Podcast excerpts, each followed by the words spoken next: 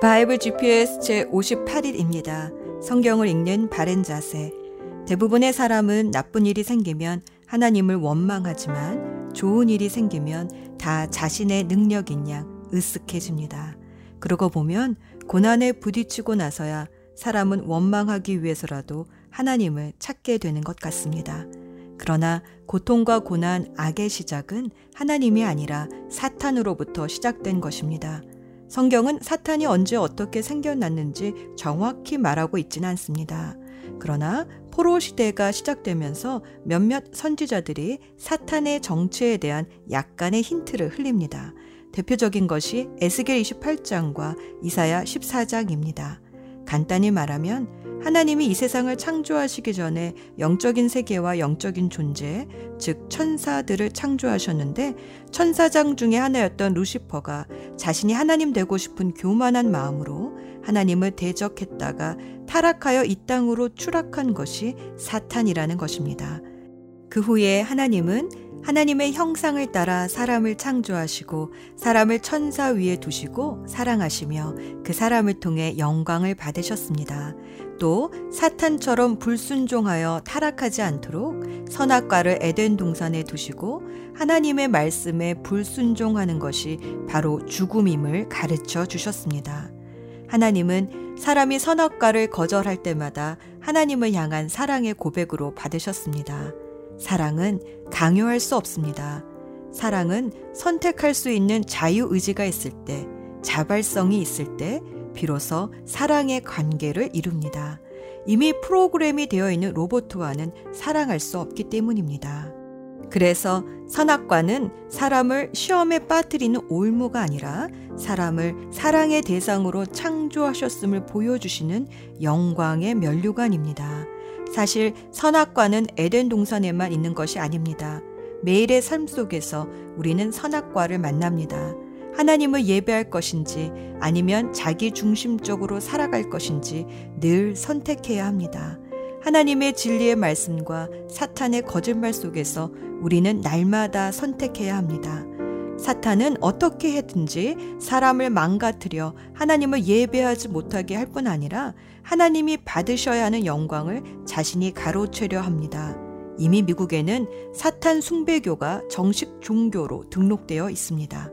사탄의 거짓말에 속아 사람과 이 세상이 타락하자 에덴 동산에는 없었던 고생, 고통, 고난이 생겨났습니다. 죄를 지으면 고생하게 됩니다. 그런데 죄를 짓지 않았는데도 사탄의 참소 때문에 욥처럼 고통을 겪기도 합니다. 이 세상은 아직 천국이 아니기 때문에 살다 보면 질병에 걸리거나 사고를 당하거나 하는 일들이 생길 수 있습니다. 그런데 하나님 나라를 위해 일부러 고난 속으로 걸어 들어가는 사람도 있습니다. 예수님이 그러셨습니다. 이 땅에 복음을 전해주신 많은 선교사님들도 스스로 고난을 선택했습니다. 또 지금도 사랑 때문에 엑스트라 마일을 걷는 고난과 수고를 하는 사람들이 있습니다. 내가 겪는 어려움이 고생이면 빨리 회개하여 주님께 돌아오면 되고 고통이면 하나님께 도우심을 구하면 됩니다. 그런데 그것이 고난이면 이상한 기쁨과 평안이 속에서부터 흘러나옵니다. 예수님은 십자가의 고통을 그 앞에 있는 기쁨을 내다보고서 참으셨다라고 히브리서는 말합니다. 오늘도 욥기서를 읽으며 이 땅을 살면서 만나게 되는 고생과 고통에서 승리하는 삶의 비결을 말씀을 통해 깨달아 봅시다. 그래서 고생하는 인생이 아니라 수고하는 인생, 고난 속에서도 빛을 발하는 인생을 살기를 원합니다. 오늘의 여정. 오늘은 25장에서 42장까지 욥기서의 나머지 부분을 다 읽습니다. 욥과 친구들의 3라운드 논쟁이 끝나고 32장부터는 옆에서 지켜보던 엘리후가 입을 엽니다. 가장 나이가 어렸던 그는 연장자들의 대화가 끝날 때까지 기다려야 했습니다. 하나님은 욥의 새 친구들의 말은 책망하셨지만 엘리후는 책망하지 않으셨습니다. 욥의 새 친구들은 욥의 고난이 죄의 대가라고 했지만 엘리후는 의인도 고난을 받을 수 있다고 주장했습니다. 엘리우는 33장 14절에서 고통은 사람의 귀를 열고 하나님의 말씀을 듣게 한다고 말합니다.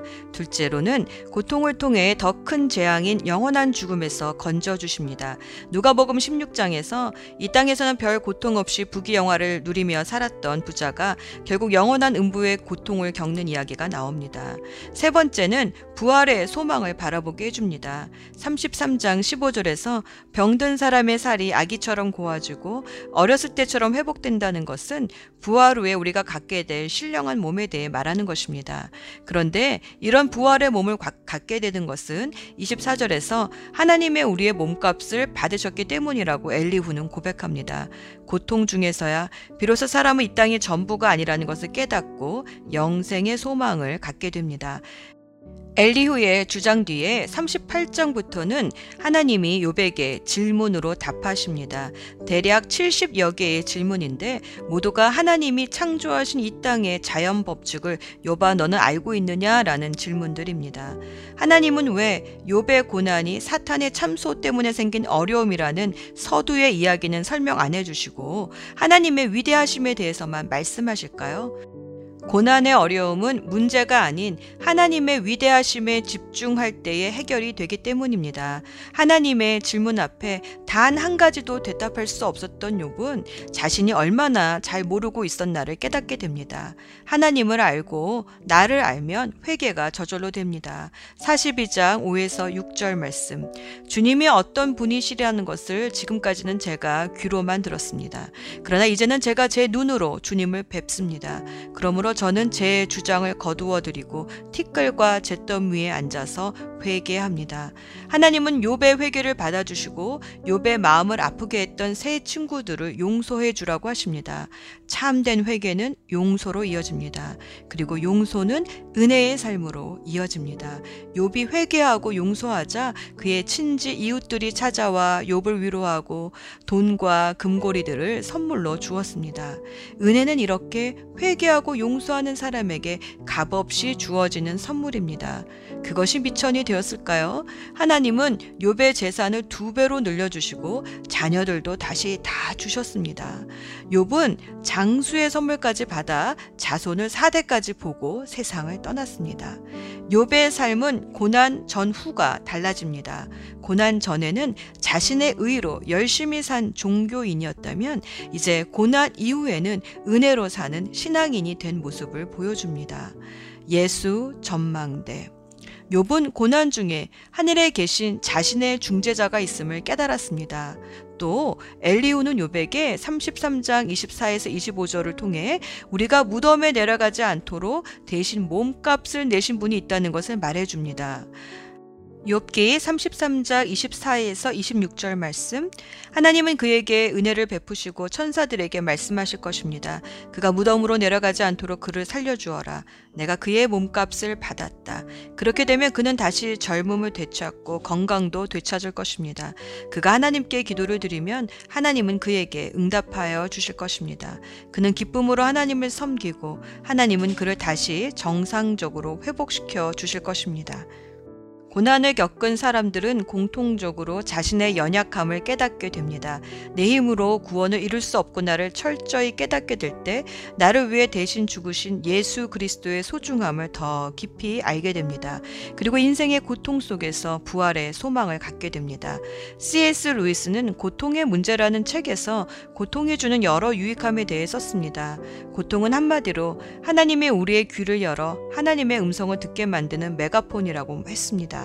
하지만 그는 고통이 주는 유익함을 이성적으로는 이해했지만 막상 사랑하는 아내를 암으로 잃는 고통을 겪고 나자 그 모든 이성적인 이해력이 깨졌다고 고백합니다. 고통을 머리로 이해하는 것과 실제로 겪는 것은 하늘과 땅 차이입니다. 그리고 나서 쓴 책이 바로 헤아려 본 슬픔이라는 책입니다. 그는 고통을 실제로 겪고 나서 이제 참다운 사랑과 부활의 소망을 갖게 되었다고 고백합니다. 아내가 떠나고 나서야 아내를 얼마나 사랑했는지를 깨닫게 되었고, 그리고 이 땅에서 주고받은 사랑은 천국에서 완성될 사랑을 준비한 것이었다라고 고백합니다. 기도합시다. 모든 것을 아시고 주관하신 하나님, 저의 짧은 지식으로 하나님을 오해하고 판단했던 죄를 용서해 주소서. 오늘도 말씀을 읽으며 내가 얼마나 모르고 있었나를 깨닫게 해주셔서 겸손한 마음으로 하나님을 더 구하기 원합니다. 항상 은혜로 값없이 주시는 예수 그리스도의 이름으로 기도합니다. 아멘. 욥기 25장 그러자 수아 사람 빌다시 대답했습니다. 권세와 위엄은 하나님께 있다네. 그분은 하늘 높은 곳에서 질서를 세우시지. 그분의 군대가 얼마나 많은 줄 아는가. 그분의 빛을 받지 않는 자가 세상에 어디 있는가. 감히 어떻게 사람이 하나님 앞에서 정당하다 말하고 여자의 몸에서 난 사람이 깨끗하다 할 수 있는가. 하나님께서 보시기에는 달도 깨끗하지 못하고 별도 순수하지 못한데 하물며 구더기 같은 인생, 벌레 같은 사람이야 더 말할 것이 있겠는가. 욥기 26장 욥이 이렇게 대답했습니다. 자네는 힘없는 사람을 잘 도와주고 힘없는 팔을 잘도 세워주는군. 지혜 없는 자를 잘도 상담해주며 통찰력을 제공해주는군. 자네는 누구한테 그런 말을 들었나? 어떤 영이 자네를 통해 말하고 있는가? 죽은 자들은 성난 파도 앞에서처럼 그 거처에서 두려워 떨지. 하나님 앞에서는 죽음도 드러나며 멸망도 숨길 수 없어. 그분은 북쪽 하늘을 허공에 펼쳐 놓으시고 지구를 공중에 매달아 놓으셨네. 그는 물을 구름 속에 넣으시고 무게 때문에 구름이 터지지 않도록 하시며 구름으로 보름달을 가려서 희미하게 만드시는 분이지. 빛과 어둠을 구분하도록 수면에 경계선을 그어 두셨네. 그가 꾸짖으시니 하늘 기둥들이 흔들리고 두려워 떠네. 그의 권능으로 바다를 잠잠케 하시고 지혜로서 괴물을 산산조각 내셨지. 그의 호흡으로 하늘이 맑게 개이고 그의 손으로 날쌔게 움직이는 뱀을 찌르셨네. 보게나 이런 것들은 그분이 하시는 일들의 시작일 뿐이야. 우리가 그분의 말씀을 얼마나 희미하게 듣는지 그분의 힘있는 천둥 소리를 누가 감히 이해할 수 있겠는가. 욥기 27장 욥이 계속해서 이렇게 말했습니다. 내 권리를 빼앗아 가신 하나님, 내 영혼을 괴롭게 하신 전능자의 살아계심을 가리켜 맹세하네. 내게 생명이 있고 내 코에 하나님의 숨기운이 있는 동안에는 내 두 입술이 결코 악을 말하지 아니하고 내 혀도 거짓을 말하지 않을 것이네. 나는 결코 자네들이 옳다고 인정할 수 없네. 내가 죽더라도 내가 바르다는 생각을 굽히지 않겠네. 내가 나의 진실함을 굳게 붙들고 놓지 않을 것이며 내 양심에 걸리는 것이 없을 것일세. 내 원수는 악인같이 나를 미워하는 자는 죄인같이 망하게 되기를 원하네. 하나님께서 경건하지 못한 자의 생명을 가져가실 때 그에게 무슨 소망이 있을까? 그에게 재앙이 임할 때 하나님께서 그의 부르짖음을 들으실까? 그는 전능하신 분에게서 기쁨을 찾지도 않았고 하나님께 기도하지도 않았다네. 내가 하나님의 권능을 자네들에게 가르치겠네. 전능자의 하시는 일을 숨기지 않겠네. 자네들이 모두 보았으면서 어찌 이렇게 쓸데없는 말만 하는가. 악인이 하나님께 받는 벌이 무엇인가. 난폭한 자가 전능자께 받는 것이 무엇이겠나. 그 자손이 많다 해도 모두 칼에 죽고 굶주릴 것일세. 남는 자가 있다 해도 저들은 연병에 죽어 묻히고 그들의 아내조차도 그들의 죽음을 슬퍼하지 않을 것이네. 비록 악인이 은을 태산같이 의복을 산더미같이 쌓는다 해도 의인들이 그 옷을 입고 죄 없는 사람들이 그 은을 나눠 가질 것이네. 악인이 짓는 집은 거미줄같이 망가지기 쉽고 초막같이 보잘것없다네. 악인이 부자인 채 잠을 잔다 해도 눈을 뜨면 온 재산이 모두 날아가 버렸을 것일세. 공포가 홍수처럼 그를 덮치고 밤중에 폭풍이 그를 날려버리지. 동풍이 악인을 휩쓸어 가고 그의 집에서 흔적도 없이 쓸어갈 것일세. 악인이 제 아무리 몸부림쳐도 태풍이 그를 덮치니 사람들이 그를 보고 박수치고 조롱하며 악인을 집에서 쫓아내버릴 것이네. 욥기 28장 은을 캐내는 광맥이 있고 금을 다듬는 재련소가 있지 않나. 철은 땅 속에서 꺼내고 구리는 광속을 녹여 얻으며 사람들은 어둠을 헤쳐 캄캄한 곳에서 광석을 찾지. 사람이 살지 않은 먼 곳에 깊이 갱도를 파고 그 속에서 혼자 줄에 매달려 이리저리 흔들리며 일을 한다네. 먹을 것은 땅에서 나오지만 그 아래에서는 불이 땅을 녹여버리지. 사람들은 광석에서 사파이어와 금을 얻을 수 있네. 그 지하의 길은 독수리도 알지 못하고 매도 본 적이 없어. 위험 있는 짐승도 가본 적이 없고 사자도 어슬렁거린 적이 없지. 사람들은 돌산을 깨고 산의 뿌리까지 파헤치며 바위에 틈을 내고 그 사이에서 보물을 찾지 않나. 사람은 댐을 만들어 물을 막고 땅에 숨겨진 보화를 찾아내지. 그렇지만 지혜를 어디에서 찾을까? 총명은 어디에 있을까? 사람은 그 가치를 알 길이 없네.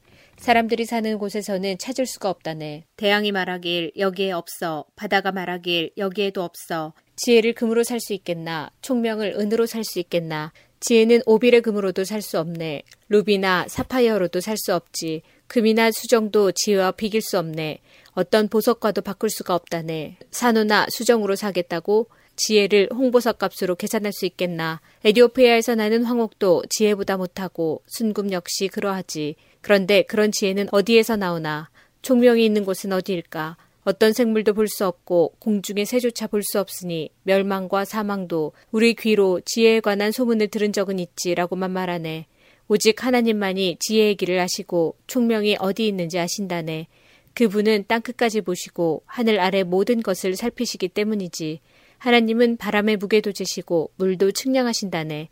그분은 비에게 명령하시고 천둥에게 갈 길을 지시하시네. 그때 그분은 지혜를 보고 그것을 계산하셨네. 지혜를 세우시고 시험하셨지. 하나님께서 사람에게 이르시길 주님을 경외함이 지혜며 악을 떠나는 것이 총명이니라고 하셨다네. 욥기 29장 욥이 자기 말을 이어 이렇게 말했습니다. 아, 지나간 날들이여 하나님께서 나를 지켜주시던 그 옛날이 그립구나. 그때 그분의 등불이 내 머리를 비추어서 그분의 빛으로 어둠 속에서 안전하게 걸었는데 내가 한창 힘이 넘칠 때 하나님과 집에서 달콤한 교제를 나누던 날들 전능자께서 나와 함께 하시던 날들, 내 자녀들이 나와 함께 있던 그날들, 우유로 발을 씻으며 반석에서 기름이 시내처럼 흘러내렸던 그 시절, 성문에 나가서 성문 앞 광장의 높은 자리에 앉았던 그 시절, 젊은이들은 나를 보고 길 옆으로 비켜서고 노인들은 일어나서 경의를 표하며 백성의 지도자들도 하던 말을 멈추고 손으로 입을 가렸지. 귀족들도 소리를 낮추고 혀가 입천장에 바짝 붙은 것처럼 말소리를 줄였지. 내 말을 들은 자는 나를 복되다 했고 나를 본 자는 모두 나를 칭찬했지. 도움을 바라는 가난한 자들을 돌보고 도울 자 없던 고아들을 살폈기 때문이지. 희망을 거의 잃은 자들도 나를 축복해 주었고 과부들도 기뻐서 나에 대해 노래했지. 그때 나는 의로움의 옷을 입고 정직함을 관처럼 머리에 썼지. 나는 보지 못하는 사람의 두 눈이 되었고 다리를 저는 사람들에게는 두 발이 되어 주었어. 가난한 사람에게는 아버지가 되어 주고 낯선 사람도 돌보아 주었지. 악인의 턱을 부수고 그 이 사이에 물린 희생자들을 건져 주었지. 그러면서 난 오래 살다가 내 보금자리에서 죽겠지라고 생각했는데 내 뿌리는 물가로 뻗어나가고 가지는 밤새 내린 이슬에 젖었지. 나는 언제나 영광스러운 존재였고 내 힘은 늘 커져갔지. 사람들은 내 말에 귀를 기울여 내가 말할 때면 조용히 기다렸고 내 말이 끝나도 말을 삼가니 오직 내 말이 저들의 귀에 잔잔히 내렸지. 저들은 비 기다리듯 나를 기다리고 봄비 기다리듯 내 입술을 주목했지. 저들이 용기를 잃었을 때 내가 그들을 향해 웃어주면 저들은 내 얼굴의 광채를 귀하게 여겼지. 나는 그들이 해야 할 일을 지도하며 군대를 거느린 왕과 같이 그들을 대했고 애통해하는 자들을 위로하여 주곤 했는데 욥기 30장 이제는 나보다 어린 사람이 나를 조롱하는구나. 나는 그 아버지를 내 양떼를 지키는 개보다 못한 자로 여겼는데 그 나이 든 자들이 무슨 힘으로 내게 도움을 줄 수 있었겠나. 그들은 배고픔과 가난에 수척해져 밤중에 먹을 거리를 찾아 광야를 배회하지 않았던가. 덤불 속에서 나무를 캐먹고 쌀이 나무 뿌리로 배를 채우던 저들이 아니었나. 도둑 취급을 받고 마을에서 쫓겨나 음침한 산골짜기와 동굴과 바위 틈에서 살았지. 가시덤불 속에서 짐승처럼 부르짖고 가시나무에 모였지. 그들은 이름도 없는 미련한 자들로 고향에서도 쫓겨났지. 그런데 저들이 나를 조롱하고 있다니. 내가 저들의 말거리가 되다니. 저들은 나를 싫어하여 멀리하고 내 얼굴에 마구 침을 뱉고 있구나. 하나님께서 내 활시위를 풀고 나를 괴롭게 하시니 저들이 나를 향해 덤비고 있구나. 오른편에서 그 천한 자들이 일어나 내 두 발을 걷어차고 나를 둘러싸며 죽이려 하는구나. 저들이 내 길을 허물고 나를 죽이려 해도 나를 도울 사람이 없구나. 저들이 무너진 성벽을 통해 공격하듯 밀고 들어와 나를 치니 나는 공포에 질리고 내 체면은 바람 앞에 날리듯 없어졌으며 내 생명은 구름이 사라지듯 위태롭네. 이제 내 영혼이 허물어지고 고난의 날들만이 나를 기다리는구나. 밤마다 내 뼈가 쑤시고 그 고통 때문에 쉴 틈이 없구나. 하나님의 강한 손이 내 옷을 움켜잡으시고 옷깃을 조이시는구나.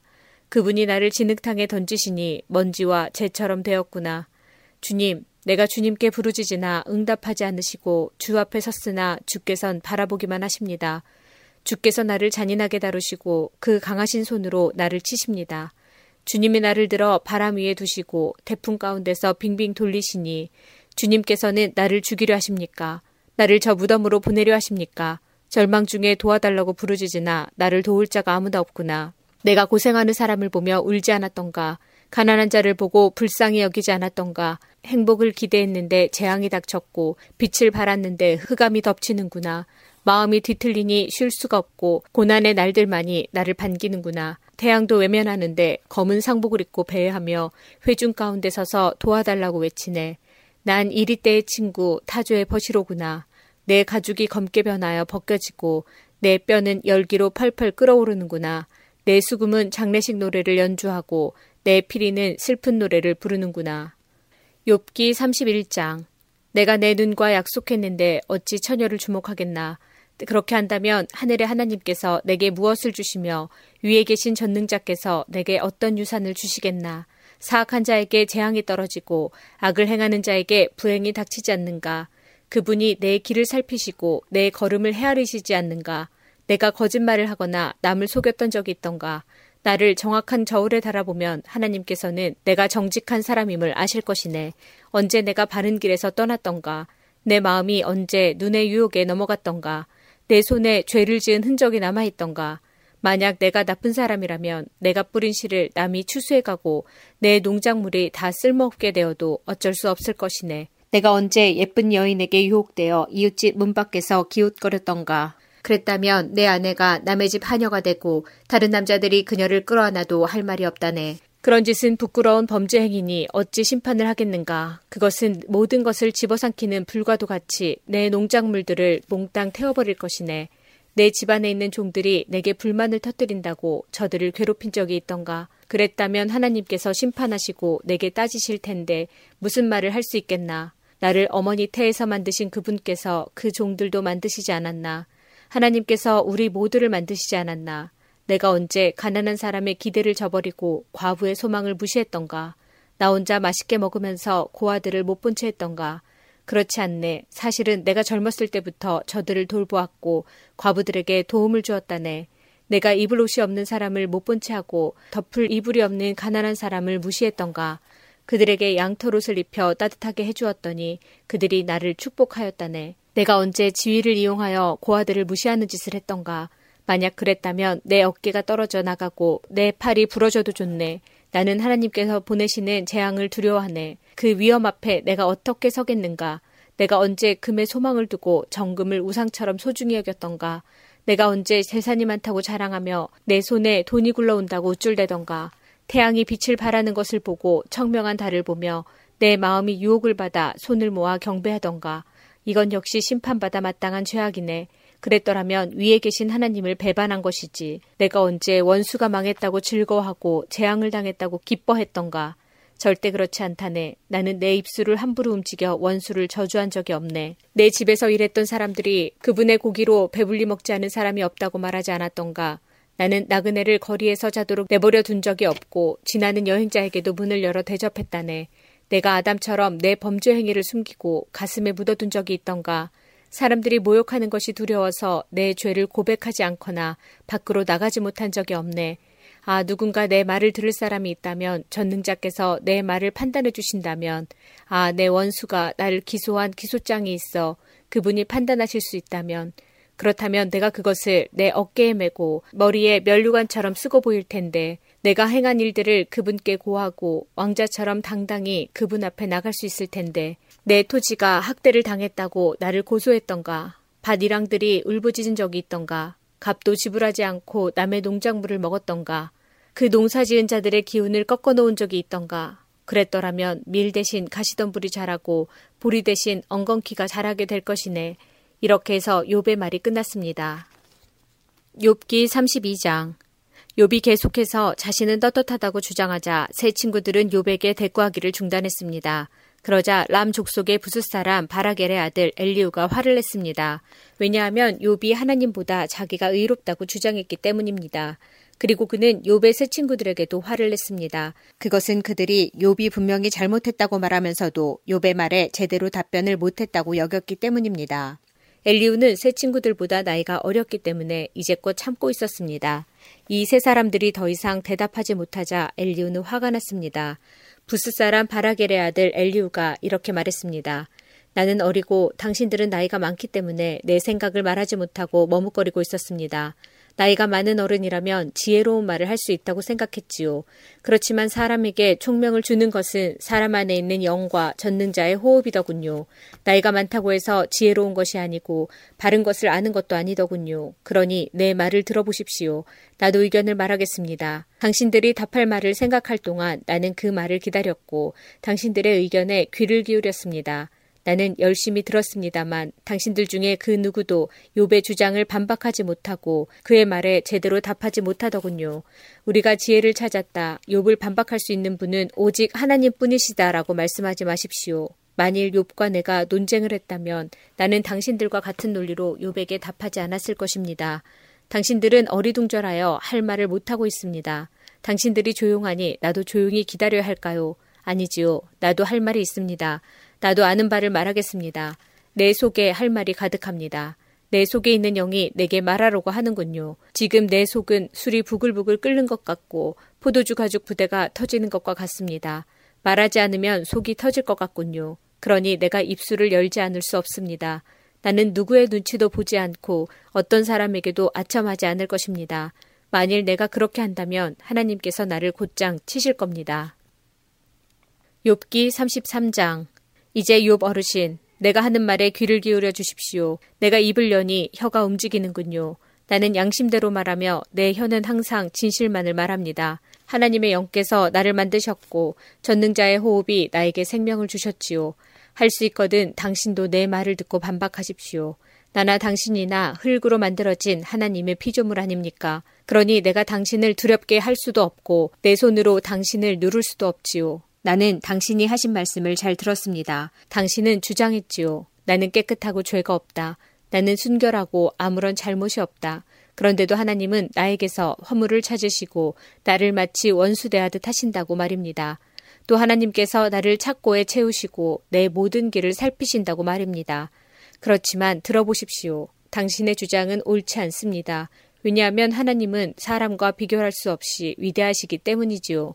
어찌하여 당신은 하나님께서 답변을 하지 않으신다고 불만을 터뜨리십니까? 하나님께서는 여러 번 말씀하시지만 사람은 깨닫지 못합니다. 그분은 사람이 곤히 잠들었을 때 밤중에 꿈이나 환상으로 말씀하시지요. 사람들의 귀를 살짝 여시고 말씀하셔서 사람들이 그들의 마음을 돌이켜 교만하지 않도록 해주십니다. 그분은 사람이 무덤에 빠지지 않도록 지키시고 칼에 죽지 않도록 보호하십니다. 그분은 사람이 깨닫게 하시려고 뼈마디가 쑤시는 아픔과 고통을 주시기도 합니다. 그럴 땐 밥맛도 없고 진수성찬도 귀찮아지며 몸은 수척해지고 숨어있던 뼈마디가 울퉁불퉁 튀어나오지요. 그럼 결국 무덤에 떨어지고 사망으로 달려가게 됩니다. 그때 그 사람에게 1천 명의 천사 중 하나가 도우러 와서 무엇이 옳은지 말할 것입니다. 그러면 하나님께서는 그 사람이 무덤에 내려가지 않도록 살려주어라. 내가 그 몸값을 벌써 받았다라고 하실 것입니다. 그러면 그 병든 사람의 살이 아기처럼 고와지고 어렸을 때처럼 회복되지요. 그 사람이 하나님께 기도하면 하나님께서는 그 기도를 기쁘게 들으십니다. 그 사람의 마음은 정말로 하나님께 대한 감사로 가득 차게 되겠지요. 하나님께서 그 사람을 의롭게 회복시켜 주실 것입니다. 그러면 그 사람은 사람들 앞에서 찬양하면서 나는 죄를 지었소. 부정한 짓을 저질렀지요. 그러나 내가 받아야 할 벌을 받지 않았습니다. 하나님은 나를 무덤에서 건져 주셨습니다. 그래서 저는 이제 이렇게 환한 세상을 봅니다. 라고 말할 것입니다. 하나님께서는 자주 사람들을 이렇게 다루시지요. 무덤에 내려가던 사람을 다시 살리셔서 생명이 약동하게 하십니다. 욥 어르신, 내 말에 귀 기울이십시오. 계속 조용히 내 말을 들어주십시오. 말하실 것이 있으면 대답해 보십시오. 그러면 내가 분명히 대답해 드리겠습니다. 그렇지 않다면 내 말을 계속 들어주십시오. 내가 지혜를 가르쳐 드리겠습니다. 욥기 34장 엘리우가 계속 말했습니다. 현명한 어르신들이여 내 말을 들으십시오. 총명한 여러분이시여 내 이야기에 귀 기울여 주십시오. 귀가 말을 알아듣듯 혀는 음식 맛을 느끼지요. 무엇이 옳고 무엇이 선한 것인지를 찾아보도록 합시다. 욥은 나는 의롭지만 하나님께서는 나를 옳지 않게 여기신다고 주장했습니다. 나는 정직한데 거짓말쟁이 취급을 당한다. 죄도 없는데 그분이 나를 쳐서 죽이려 하신다. 세상에 이렇게 옳지 못한 말을 물 마시듯 하는 사람이 또 어디 있습니까? 그가 바로 악인들의 친구요 불의한 사람들의 친구가 아니고 무엇이겠습니까? 욥은 겨우 하나님을 기쁘시게 해도 별 수 없다라는 소리를 합니다. 그러니 현명하신 어른들이여 내 말을 들어보십시오. 하나님은 절대 악을 행하지 않으십니다. 전능자는 절대 잘못 행하지 않습니다. 그것은 그분이 사람이 행한 대로 갚아주시고 그들의 길을 보고 다루시기 때문입니다. 진실로 하나님은 악하게 행하실 수 없으며 전능자는 공의를 무너뜨리지 않습니다. 누가 하나님을 땅의 왕으로 세우셨습니까? 누가 하나님께 세상을 다스리도록 하셨습니까? 만일 그분이 자기만 생각하셔서 영과 숨기운을 거두어 가신다면 어떻게 될까요? 모든 사람이 다 망하고 다시 흙으로 돌아가고 말 것입니다. 총명한 요 어르신, 내 말뜻을 아시겠지요. 내 말을 귀담아 들으십시오. 공의를 미워하신 분이라면 그가 어떻게 다스릴 수 있을까요? 당신이 의로우신 전능자가 잘못됐다고 말할 수 있습니까? 그분은 왕들에게도 너희들은 쓸모없다 하시고 귀족들에게도 너희들은 의롭지 못하다고 말씀하십니다. 귀한 사람이라고 더 돌보시거나 부자라고 해서 가난한 사람보다 낫다고 여기지 않으십니다. 저들은 모두 그분이 만드신 피조물이니까요. 사람들은 밤중에 순식간에 죽을 수 있습니다. 부자라도 그분이 치시면 넘어져 죽고 강한 자라도 하나님께서 손쉽게 없애버릴 수 있습니다. 그분은 사람들의 행위를 늘 살피시고 사람들의 모든 걸음걸이를 보시지요. 그렇기 때문에 악인들이 숨을 수 있는 곳은 아무데도 없습니다. 캄캄한 데나 그늘진 곳에 숨을 수 있다고 생각하십니까? 하나님은 사람을 심판하시기 위해 조사하실 필요도 없습니다. 그분은 물어볼 필요도 없이 강한 사람이라도 금방 내리치시고 그 자리에 다른 사람을 세우십니다. 이렇게 하나님은 사람들의 모든 행위를 다 아시기 때문에 밤중에 저들을 치셔서 망하게 하시지요. 하나님께서 사람들 앞에서 악인들을 처벌하여 치시는 것은 저들이 하나님을 떠나 하나님의 말씀과 상관없이 제멋대로 살기 때문입니다. 악인들이 가난한 사람들을 울리면 하나님께서는 그 울부짖음을 들으십니다.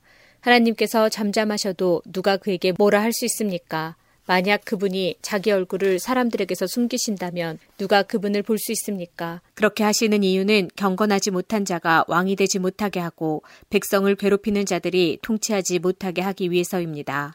누가 하나님께 제가 처벌을 받았으니 이제 더 이상 죄를 짓지 않겠습니다. 제가 못 본 것을 보게 해주십시오. 제가 잘못했다면 다시는 그리하지 않겠습니다. 라고 말하겠습니까? 당신이 죄를 인정하지 않기 때문에 하나님께서 당신 뜻대로 움직이실 거라 생각하십니까? 이것은 당신이 결정할 일입니다. 그러니 답할 말이 있다면 해보십시오. 총명한 자가 말하며 내 말을 듣는 자가 말합니다. 요배 말은 무식하고 지혜가 부족하지. 나는 당신이 자기의 죄를 인정할 때까지 벌을 받아야 한다고 생각합니다. 당신은 죄를 인정하기는커녕 여전히 하나님을 모독하고 조롱하듯 손뼉을 쳐대며 하나님께 대항하기 때문입니다. 욥기 35장 엘리우가 계속 말을 이었습니다. 욥 어르신, 당신은 계속 자신이 옳다고 말할 생각입니까? 하나님보다 의롭다는 주장을 계속 하시겠습니까? 당신이 말했지요. 죄를 짓지 않는다고 무슨 유익이 되며 내가 얻는 것이 무엇이냐고. 나는 당신과 친구분들께 말씀드리고 싶습니다. 하늘을 보십시오. 당신 위에 높이 떠 있는 저 구름을 바라보십시오. 당신이 죄를 지은 것이 하나님께 무슨 영향이 있습니까? 당신의 죄가 많다고 해서 그분께 무슨 해가 있을까요? 당신이 의롭다 하더라도 그것이 그분께 무슨 유익이 되나요? 그분이 당신 손에서 무엇을 받기나 하십니까? 당신의 죄는 당신 같은 사람에게나 영향을 주고 당신의 의로운 삶도 사람에게나 유익한 것이겠지요.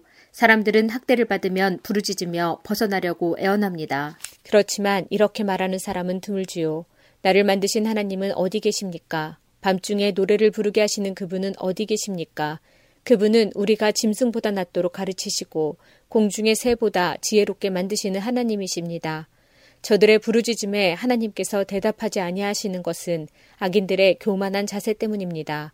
하나님은 사람들이 헛된 말로 부르짖는 것을 듣지 않으시며 전능자는 그런 기도를 들은 채도 하지 않으십니다.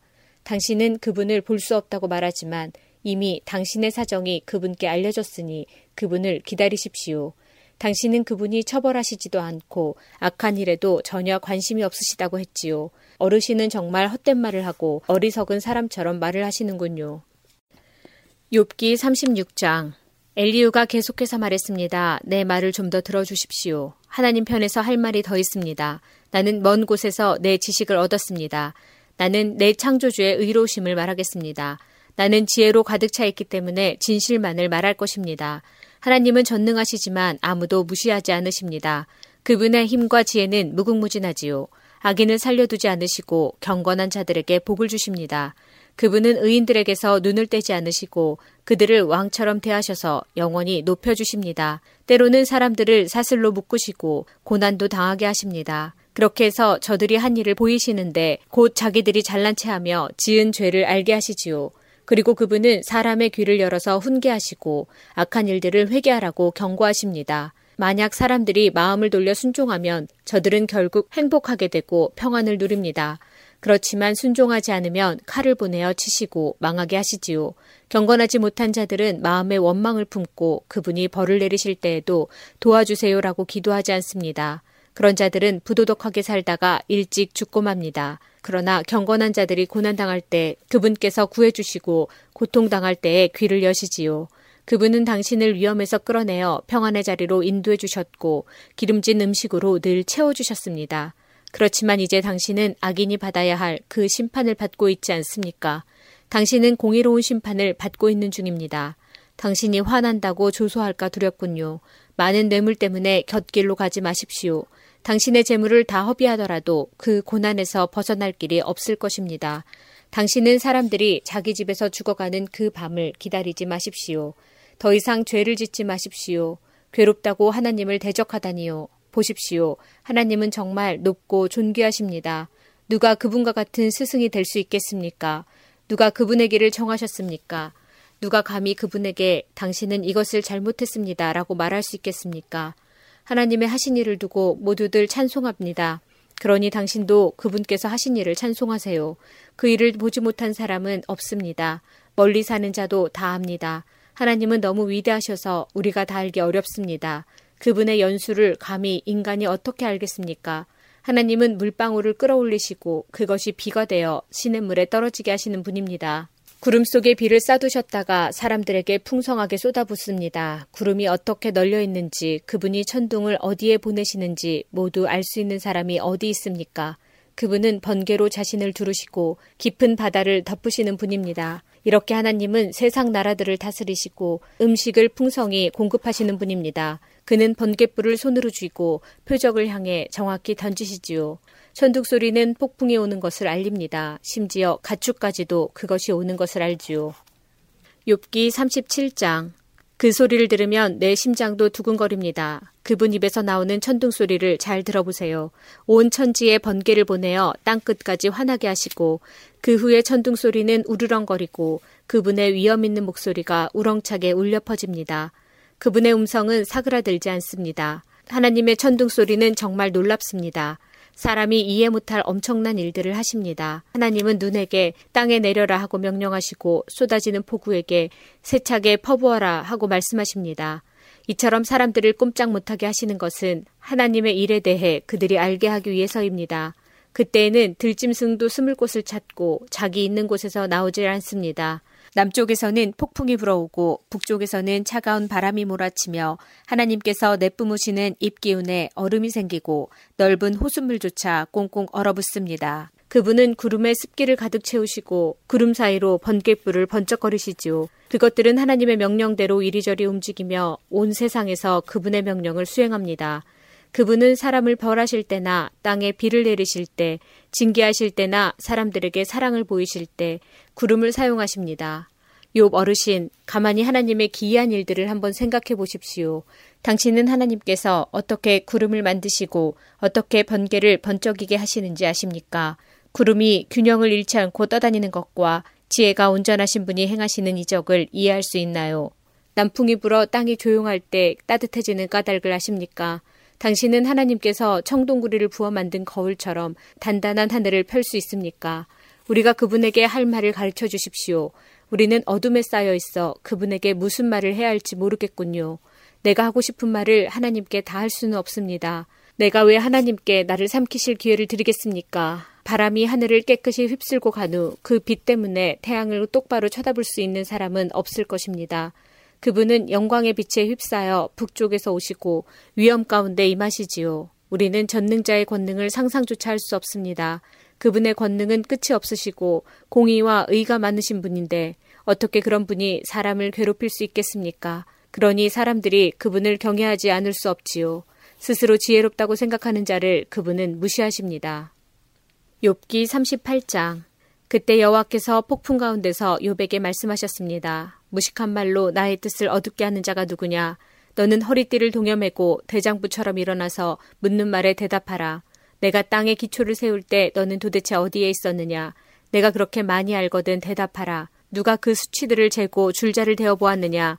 땅의 기초를 무엇으로 단단히 고정시켰는지 그 모퉁이 돌을 누가 놓았는지 아느냐? 그때 새벽별들이 노래하였고 모든 천사들이 흥에 겨워 소리를 질렀다. 바닷물이 태를 열고 나오는 아기처럼 넘쳐 흐를 때 바다가 넘치지 못하도록 한계를 정해놓은 자가 누구냐? 그때 나는 구름으로 바다를 덮고 짙은 어둠으로 그것을 둘러쌌으며 바다에 경계를 지었고 그것에 문빗장과 문을 달았다.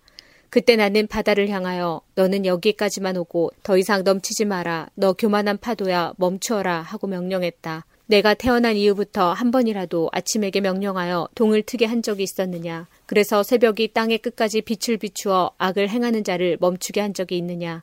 해가 비춰진 땅이 도장 찍힌 진흙처럼 생겨나고 그 모양이 주름진 옷과 같이 되었다. 악인들에게 빛을 주지 않고 그 지켜든 팔을 꺾을 수 있느냐? 너는 바다의 샘에 가본 적이 있느냐? 깊은 바다 계곡을 걸어 다녀 본 적이 있느냐? 죽음의 문이 내게 나타난 적이 있느냐?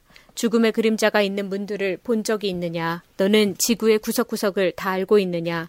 알거든 대답하여라. 빛이 어디에서 오고 어둠이 어디로 갔는지 아느냐? 그것들을 그들의 집으로 데리고 갈 수 있느냐? 그것들이 사는 곳을 아느냐? 너는 그때 태어나서 그것을 아는 사람인가? 나이가 많아서 그런 것들을 아느냐? 너는 눈 창고에 들어가 본 적이 있느냐? 우박 창고에도 가보았느냐? 그것들을 어려운 때 전쟁이나 싸움에 사용하기 위해 내가 보관하고 있다. 너는 번개가 흩어지는 곳이나 동풍이 땅에서 흩어지는 곳을 알고 있느냐? 누가 폭우의 길들을 내었느냐?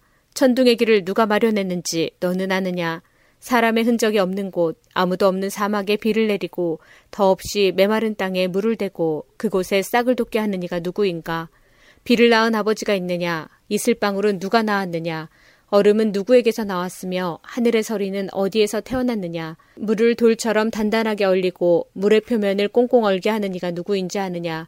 너는 묘성을 한데 묶고 오리온 별자리의 고리를 풀 수 있느냐? 내가 별무리를 계절에 따라 이끌어내고 큰 곰자리, 작은 곰자리의 별무리를 인도할 수 있느냐? 내가 천체의 운행 법칙을 아느냐? 내가 땅의 자연 법칙을 세웠느냐? 구름에게 소리를 질러 물이 내게 홍수처럼 덮이게 할 수 있느냐? 내가 번개에게 번쩍거리며 나가라고 명하면 그것이 예 그대로 하겠습니다라고 답하느냐? 누가 가슴에 지혜를 주고 마음에 총명을 주었더냐? 누가 지혜가 뛰어나 구름의 수를 헤아리겠느냐? 누가 하늘의 물병들을 기울여 먼지 덩어리가 되게 하고 흙을 흙덩이가 되게 할 수 있느냐? 내가 사자의 먹이를 잡을 수 있느냐? 사자들의 굶주림을 채울 수 있느냐? 사자들이 굴 속에 웅크려 있고 은신처에 숨어서 기다릴 때 까마귀 새끼가 먹이가 없어 이리저리 날며 나를 향해 깨악깨악 울부짖을 때 누가 까마귀들에게 먹이를 주는가? 욥기 39장 너는 산에 사는 염소가 언제 태어나는지 아느냐? 사슴이 새끼 낳는 것을 본 적이 있느냐? 그것들이 몇 달이나 뱃속에 새끼들을 데리고 다니는지 언제 새끼를 낳는지 아느냐? 그것들이 웅크리고 새끼를 낳게 되면 해산하는 고통에서 벗어나는 것을 아느냐? 그 새끼들이 들판에서 자라서 강하게 되면 어미를 떠나 다시는 돌아오지 않는다. 누가 들락위를 풀어주었던가? 누가 재빠른 들락위의 꾼을 놓아주었던가? 내가 그들에게 광야를 집으로 주고 소금기 있는 땅을 그들의 살 곳으로 정해주었다. 들락이는 도시의 소음을 싫어하고 소리치며 모든 사람을 알지 못하며 푸른 초장을 찾아 온 산을 헤매며 푸른 풀을 찾아다닌다. 들소가 내게 온유하게 굴며 내 우리에서 하룻밤을 잘 것 같으냐. 너는 들소에게 굴레를 씌워 쟁기질을 시킬 수 있느냐. 들소가 내 뒤를 따라 밭을 갈겠느냐. 그것이 힘이 세다고 믿고 일을 시킬 수 있느냐. 내 곡식을 날라오고 모아서 타작마당에 옮기리라고 믿느냐. 타주가 화려하게 날개짓을 한다 해도 황새의 날개만 하겠느냐. 타주는 땅에 알을 낳고 모래로 그것을 따뜻하게 덮지만 곧 잊어버리고 발로 밟아 깨뜨리거나 야수들이 밟도록 그냥 내버려둔다. 타조는 새끼를 마치 자기 새끼가 아닌 것처럼 거칠게 다루고 그 새끼들이 죽는다 하더라도 신경 쓰지 않는다. 그것은 내가 타조에게 지혜를 주지 않고 총명도 베풀지 않았기 때문이다. 그렇지만 타조가 날개를 펼치고 달릴 때는 말과 기수보다 빠르다. 내가 말에게 힘을 주고 말의 목을 갈기로 옷 입혔느냐? 내가 말에게 메뚜기 같이 뛰도록 하였느냐? 그 당당한 콧소리는 두려움을 느끼게 한다. 말은 앞발로 힘차게 땅을 박차고 용사들을 향해 전진하면서 두려움을 모르고 칼을 피할 생각도 하지 않는다. 화살통은 그 등에서 철커덕거리고 창과 단창은 번쩍인다. 땅을 종횡무진으로 날뛰고 나팔이 울려 퍼져도 멈출 줄 모른다. 나팔 소리 가운데서도 힝힝 콧소리를 치며 멀리서도 전쟁 냄새를 맡고 장군들의 고함 소리와 아우성치는 소리를 듣는다. 매가 두 날개를 남쪽으로 펴고 날 것을 내가 명령했느냐. 독수리가 높이 치솟아 자기 둥지를 만드는 것도 내 명령에 따른 것이냐. 매는 아찔한 낭떠러지에 살며 사람이 접근할 수 없이 까마득한 바위 틈에 산다. 독수리는 그곳에서 먹이를 찾아 멀리까지 내다본다. 시체가 있는 곳에 독수리가 있고 그 새끼들도 그곳에서 피를 빨아먹는다. 욥기 40장 여호와께서 욥에게 말씀하셨습니다. 너는 아직도 전능자와 논쟁하려 하느냐? 나 하나님을 비난하는 사람은 대답하여라. 그러자 욥이 여호와께 대답했습니다. 저는 정말 무가치한 사람입니다. 제가 무슨 대답을 하겠습니까? 단지 입을 가릴 뿐입니다. 나는 한 번 말을 했고 대답지 않겠습니다. 두 번 말했고 더 이상 않겠습니다. 그때 여호와께서 폭풍 가운데서 욥에게 대답하셨습니다. 너는 대장부처럼 허리를 동여매고 묻는 말에 대답하여라. 내가 내 판단을 무시하여 자신을 옳게 여기고 나를 비난하느냐? 내가 하나님처럼 강하단 말이냐? 내 목소리가 천둥 같단 말이냐. 그렇다면 너는 이제 위엄과 탁월함으로 단장하고 영광과 위엄으로 옷을 입어라. 그리고 내 분노를 터뜨려 보아라. 거만한 자들을 모조리 낮추어 보아라. 교만한 자들을 찾아서 겸손하게 굴복시키고 악인들을 그 자리에서 짓밟아 보아라. 그들을 모두 흙 속에 묻어 저들의 얼굴을 무덤에 묻어라. 그렇게 하면 나도 내 힘이 너를 구원할 수 있다고 인정하겠다. 저 하마를 한번 살펴보아라. 내가 너를 만들 때 함께 만든 것이다. 그것은 황소처럼 풀을 먹는다. 그의 허리 힘이 얼마나 센지 보아라. 그 백가죽에 뻗치는 힘살을 주목해 보아라. 백항목처럼 꼬리를 치는 저 모습과 힘줄이 얽힌 저 허벅지 근육을 보아라. 그 뼈들은 청동관 같이 단단하고 갈비뼈는 무쇠막대기 같구나. 그것은 내가 창조한 작품 중 최고의 작품이다. 그것을 만든 나도 칼을 가져야 그것에게 접근할 수 있다. 산들은 그것을 위해 식물을 만들어내고 모든 들짐승이 그 곁에서 뛰어논다. 그것이 연꽃 아래 누워 늪 속의 갈대 가운데 자기를 숨기면 연꽃잎이 그것 위에 그늘을 들이우고 강가 버드나무도 그를 둘러싼다. 강물이 차고 넘쳐도 요단 강물이 넘쳐 흘러 자신을 삼키려 해도 그것은 꿈쩍도 하지 않는다. 누가 감히 그것을 잡겠으며 끌고 가서 그 코를 꿰을 수 있겠느냐. 욥기 41장 내가 낚시고리로 악어를 끌어낼 수 있겠느냐? 끈으로 그의 혀를 맬 수 있겠느냐? 그의 코에 끈을 꿰고 갈고리로 그의 턱을 낚아챌 수 있겠느냐? 그것이 내게 살려주세요 하며 애원하겠느냐? 부드러운 말로 간청하겠느냐? 그것이 너와 약속을 하여 평생 너의 노예가 될 것 같으냐? 내가 그것을 새와 놀 수 있는 것처럼 만들어 내 어린 소녀들에게 쥐어줄 수 있겠느냐? 어부들이 그것을 가지고 상인들에게 팔 수 있겠느냐? 상인들은 그것을 가게에 가지고 나와 팔 수 있겠느냐? 내가 그것의 가죽에 창을 그 머리에 작사를 꽂을 수 있겠느냐. 그것에게 내 손을 대어 보아라. 그것이 날뛰면 내가 다시 그런 일을 할 생각이나 하겠느냐. 그것을 굴복시킬 수 있다는 생각은 헛된 것이 아니겠느냐. 보기만 해도 기가 꺾이지 않느냐. 아무리 용감한 자라 해도 그것조차 깨우지 못하는데 누가 감히 내게 맞설 수 있겠느냐. 누가 내게 주고 나서 갚기를 바랄 수 있느냐. 세상의 모든 것이 내게 속하지 않았느냐. 그 악어의 다리와 그 힘과 위험찬 모습을 어찌 말하지 않을 수 있겠느냐. 누가 그의 갑옷을 벗기고 감히 재갈을 가지고 그에게 다가설 수 있겠느냐. 누가 감히 그 끔찍한 이빨들이 늘어선 턱을 벌릴 수 있겠느냐. 그 등은 방패들이 서로 단단히 연결되어 늘어선 모습과 같고 비늘과 비늘은 서로 이어져 있어서 바람조차 통할 수 없다. 이처럼 비늘들은 서로 이어져서 함께 붙어 나눌 수 없다. 재채기와 함께 번개불이 번쩍이고 그 두 눈은 동틀 때에 쏟아지는 햇살 같구나. 입에서는 타는 횃불이 나오고 불똥이 튀어나온다. 그 두 콧구멍에서 연기가 뿜어나오니 마치 끓는 솥에서 나오는 것 같구나. 입김이 숯불을 일으킬 것 같으니 그 입에서는 불꽃이 쏟아진다. 그 목덜미에 힘이 있어 그 앞에서는 절망도 달아난다. 근육들은 서로 단단히 엉켜 있고 견고하여 떼어낼 수 없구나. 그 심장은 돌같이 단단하고 맷돌 아래짝처럼 강하구나. 그놈이 한 번 일어나면 강한 자도 그 위세 앞에 겁을 먹고 뒷걸음친다. 칼로 찔러도 소용이 없고 창이나 표창, 단창도 아무 소용없구나. 악어는 철을 지푸라기처럼 구리를 썩은 나무처럼 생각하니 화살을 쏘아도 꿈쩍하지 않고 물맷돌도 그것에게는 날리는 겨와 같다. 몽둥이를 지푸라기처럼 여기고 표창을 날려도 코웃음만 칠 뿐이다. 그것의 밑바닥은 날카로운 질그릇 같아서 진흙에서 쟁기질한 것 같은 자국을 만든다. 깊은 물을 마치 끓는 가마솥같이 만들고 바다를 기름 가마처럼 만든다. 지나가며 번쩍이는 물보라를 날리니 흰머리를 날리는 것처럼 보인다. 지구상에 그것과 같이 두려움을 모르는 것이 없다. 그것이 교만한 자들을 모두 낮추어 보니 모든 자랑하는 자들의 왕이로다. 욥기 42장 그러자 욥이 여호와께 대답했습니다. 주께서는 무슨 일이든지 하실 수 있기 때문에 아무도 주님의 뜻을 방해할 수 없는 줄 압니다. 무식한 말로 내 뜻을 가리는 자가 누구냐라고 물으셨지요. 정말 저는 알지도 못하면서 말하였고 깨닫지 못하는 일들을 아는 채 하였습니다. 주님께서 들어라 내가 말하겠다. 내가 묻겠으니 너는 대답하여라고 하셨지요. 주님에 대하여 귀로 듣기만 했는데 이제 저는 주를 눈으로 직접 보았습니다. 이제 제 자신을 경멸합니다. 그리고 티끌과 제 가운데서 회개합니다. 여호와께서 요백에 말씀하신 후에 대만 사람 엘리바스에게 말씀하셨습니다. 너와 내 두 친구는 정말 나를 화나게 하였다. 너희들은 내게 욥처럼 옳게 말하지 않았다. 그러므로 이제 너희는 수송아지 일곱 마리와 수량 일곱 마리를 잡아 내종 욥에게 가서 너희들의 죄를 위해 번제로 바쳐라. 그러면 내 종 욥이 너희를 위해 기도해 줄 것이다.